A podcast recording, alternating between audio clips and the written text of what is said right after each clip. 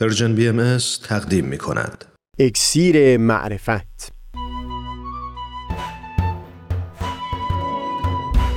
مروری بر مضامین کتاب ایقان این گفتار تار و پود زندگی خاندان ملا علی. از تا حمامه ازلی در شور و تغنیست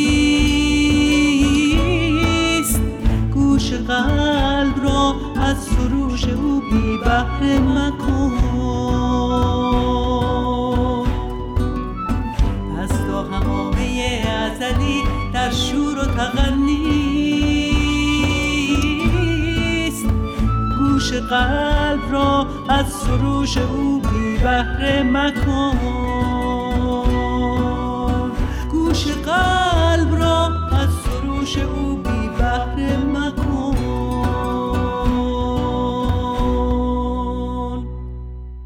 دوستان سهیل کمالی هستم. پیشتر بیان کردیم که از میان چند صد تن از علما که به ظهور حضرت باب ایمان آوردند در کتاب ایگان نام سیزده تن رو ذکر کردند. از این میان برای گفتگو پیرامون یک دو بینش ما احوال ملا عبدالخالق یزدی رو در دو گفتار گذشته وارسی کردیم و در این یک دو گفتار هم احوال ملا علی برقانی رو با هم وارسی می‌کنیم. به مناسبت اینکه ملا علی برقانی عموی حضرت طاهره هست. در این گفتگو من اول نیت داشتم که به تفصیل احوال کل این خاندان رو با هم وارسی بکنیم. هم از احوال حضرت طاهره از آغاز تا روزگار شهادت و هم احوال پدرش و دو عموی او و آثار و نوشتجات هر کدوم از اینها و جو زندگیشون.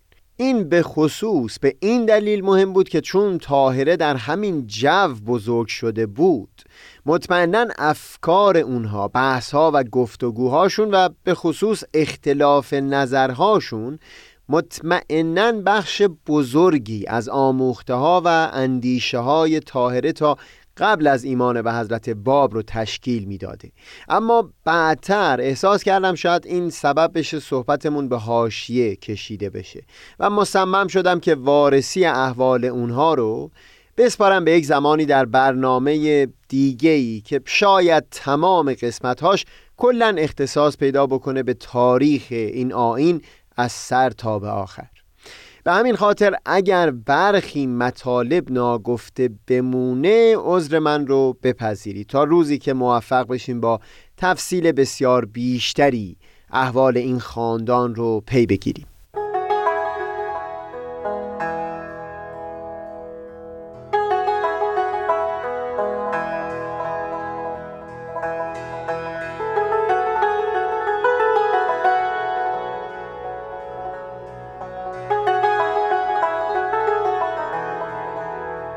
برقان روستایی هست در 70 کیلومتری تهران که الان که داریم با هم صحبت می‌کنیم حدود 500 خانوار در اون زندگی می‌کنن. یعنی جمعیتی زیر 1700 نفر. هم پدر طاهره ملا محمد صالح هم عموی بزرگترش ملا محمد تقی و هم عموی کوچکتر ملا محمد علی هر سه در همین روستا به دنیا آمدن و تحصیلات مقدماتی رو در همون روستا پیش پدرشون که او هم از علما بوده گذروندن. اما بعدتر همون مراحل اولیه تحصیل رو در قزوین پی گرفتن. تا وقتی در مراکز بزرگتر که صحبتش رو با هم می‌کنیم دنباله تحصیلات رو گرفتن. از این به بعد در این صحبت از این سه برادر به عنوان ملا صالح، ملا تقی و ملا علی یاد می‌کنم.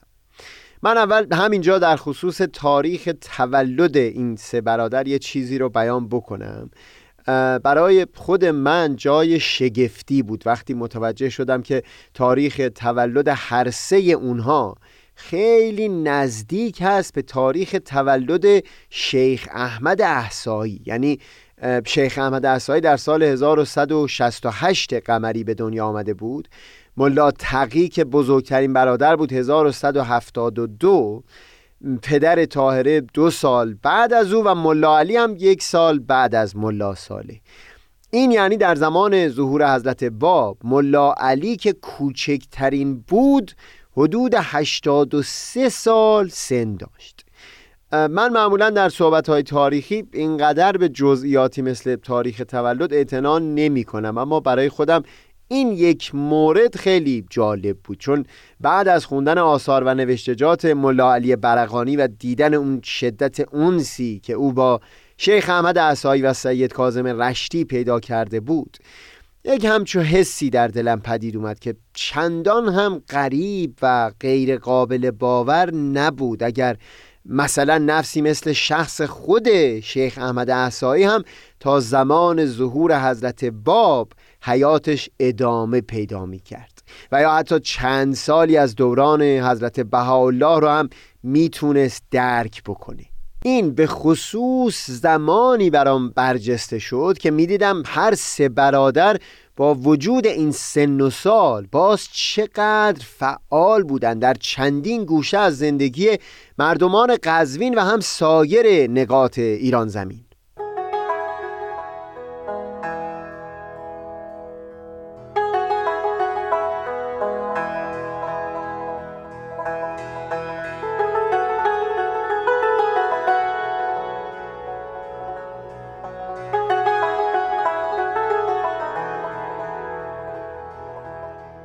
هر سه برادر بعد از طی مراحل ابتدایی تحصیل در برقان و قزوین راهی اصفهان شدند که چون در دوران صفویه برای دوران طولانی پایتخت کشور بوده در این زمان هم از مهمترین حوزه های علمی در ایران به حساب می اومده در اونجا دست کم درباره ملا علی و هم ملا تقی که خودش احوالش رو بیان کرده می‌دونیم که در کنار سایر علوم سالها به آموختن فلسفه و حتی تدریس اون مشغول شده بودن. فیلسوفی که در این زمان بیشترین آوازه رو داشت ملا علی نوری بود که ملا علی برقانی هم نزد همین شخص حکمت آموخته بود. ملا عادی سبزواری و سایر حکمای نامدار نسل بعدی هم نزد همین ملا علی نوری تحصیل کرده بودند شاید اگر یک روزی در اون برنامه سلسله تاریخ امر مجال بشه با تفصیل بیشتری در خصوص جو فلسفه در این زمان سخن خواهیم گفت که بیشتر هم زیر تاثیر آرا و اندیشه های ملا صدرای شیرازی بوده. بعد از اصفهان باز هر سه برادر راهی عتبات عالیات شدند تا تحصیلات رو نزد علمای حوزه کربلا و نجف تکمیل بکنند. یکی از استادهاشون به نام شیخ جعفر که به خاطر کتابی به نام کشف القطاع معروف شده به کاشف القطاع بعدها با اون نفوذی که در ایران داشت و حسابی که فتلیشا از اون می برد لطف بزرگی در حق این سه برادر کرد که تعریف می کنیم دیگری از استادهاشون سید محمد مجاهد. همون هست که به تشویق ملا ساله و ملا تقی شاه رو وادار کرد به جنگ با روس. این سید محمد همونی است که حضرت بحالا هم در لو خطاب ناصر الدین شاه از همین کار او یادی کردند در هر حال سه برادر از عتبات که برگشتن مقیم پایتخت یعنی تهران شدند منتها یک وقتی در محضر فتلیشا وارد مناظره شدن با یکی از علمای پرنفوس که اتفاقا یک زمانی استاد هر سه اینها بوده. مناظره کم کم تبدیل شد به نزاع لفظی و همینطور که توی پرارت صحبت و مجادله فاصله ها کمتر و کمتر شد متاسفانه تبدیل شد به سیلی که از سوی یکی از برادران به گوش طرف بحث نواخته شد. فتلیشا اون چنان از این رفتار در محضر خودش غضبناک شد که برادرها رو برای همیشه از تهران اخراج کرد.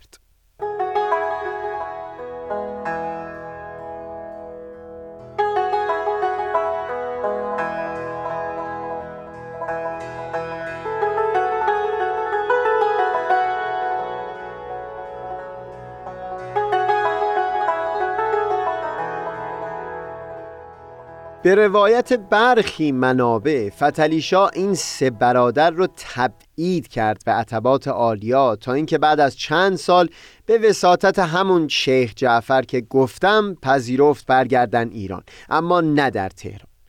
این شد که مقیم قزوین شدن. برخی روایت ها هم این بود که همون اول که از تهران اخراج شدن خودشون ساکن قزوین شدن. اما برای تکمیل برخی تحصیلات به اختیار خودشون با سری و عتبات رفتن.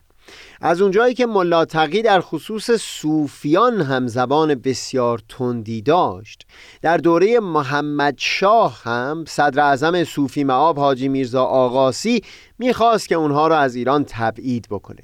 اما شاه به این قصه رضایت نداد. این شد که شهر قزوین محلی شد که برای سالیان سال و حتی تا به همین امروز نفوذ این سه برادر در اون حکم فرما شده. دوران پختگی این سه برادر به لحاظ سنی و هم تکمیل تحصیلات مصادف بود با دوران اوج شهرت شیخ احمد احسایی در میان علمای شیعه.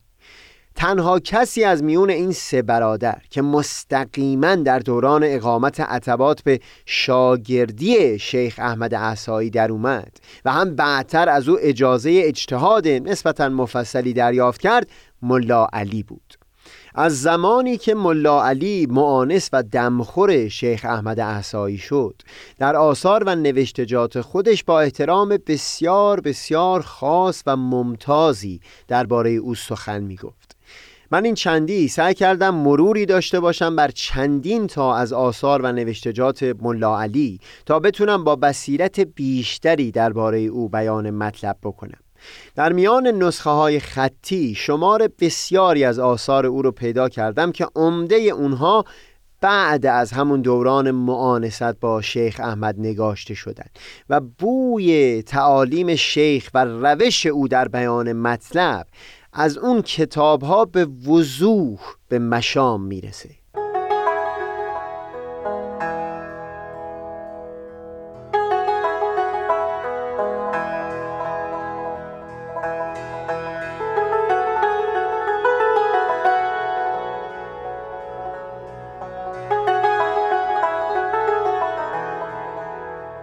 برای من این جالب بود که در کتاب انسان کامل که حدود یازده سال بعد از وفات شیخ احمد به زبان عربی نوشته شده به جز روایاتی که از امامان شیعه نقل می‌کنه و هم توضیحاتی که خودش بیان کرده سخن تنها کسی رو که در یک جا به عنوان شاهد استفاده می‌کنه و بیانات مفصلی از اون نقل می‌کنه همین سخنان شیخ احمد احسایی هست که از او به عنوان شیخنا قطب العارفین احمد ابن زین یاد می‌کنه. اما روش او در نوشتن کتابهاش هم لطف خاصی داره که فکر کنم شایسته است مفصلتر درباره اون سخن بگیم. درست مثل سایر بزرگان شیخیه. لطفی که هم در این کتابش و هم در سایر آثارش داره اینه که دهها و صدها صفحه رو فقط و فقط به فروع و جزئیات احکام نمی پردازه یک تصویر جامعی به دست میده. اول در خصوص کل هستی سخنی به تفصیل بیان می‌کنه درباره پروردگار هستی درباره مشیت اولیه و ارتباط او با سایر مخلوقات در عالم وجود. آیتی و نشانه ای از پروردگار که در وجود همه آدمیان نهفته هست و بعد در خصوص مقام انسان و نسبت او با همه موجودات در هستی سخنانی بیان می‌کنه و بعد از بیان مطالب بسیار بسیار مفصل در خصوص خلقهای نیکو و نانیکو در آدمی دست آخر درباره احکام فقهی سخنانی بر کاغذ میاره که البته اون بخش هم در رسالهاش بسیار مفصل هست.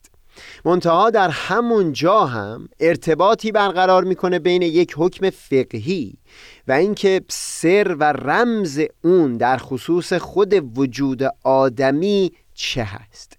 مثلا وقتی درباره احکام حج بحث می‌کنه همواره نشون میده که این حرکت ظاهری سری هم داره و بنا هست اثری در تلطیف باطن ما و خلق ما داشته باشه. و یا اونجا که بیان شیخ احمد عصایی درباره روزه رو نقل می‌کنه باز بر همین نکته تأکیدی داره. ما بعدتر یک چند نمونه رو از محتویات آثار او نقل می کنیم که مطلب یک قدری ملموستر باشه.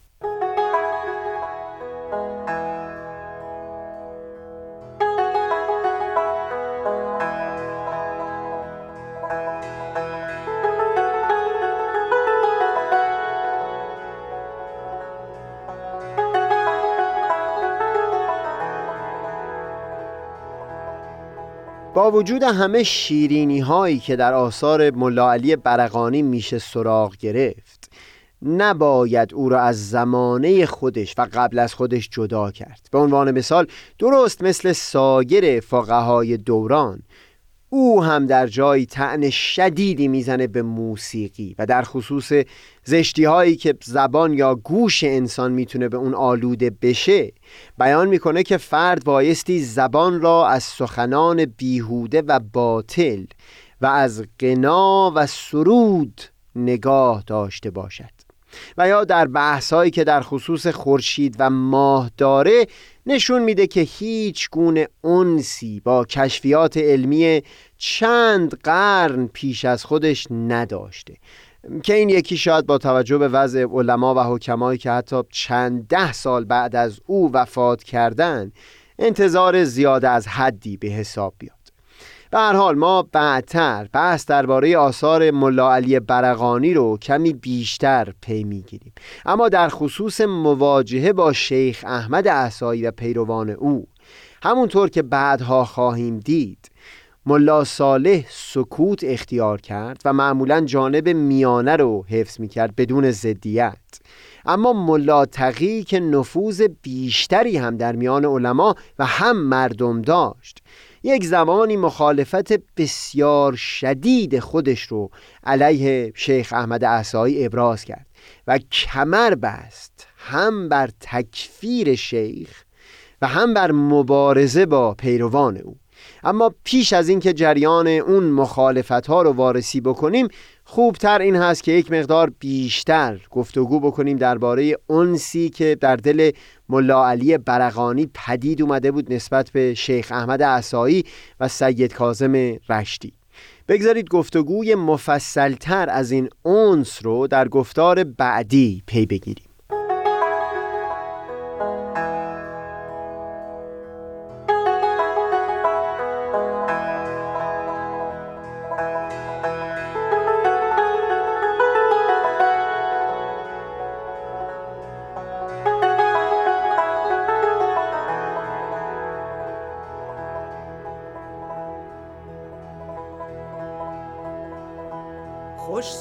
ساحتی است. ساحت هستی. اگر اندر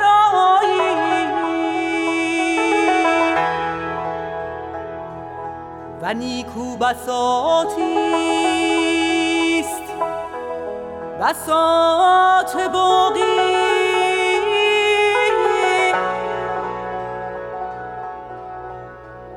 اگر از ملک فانی برتر خرامی.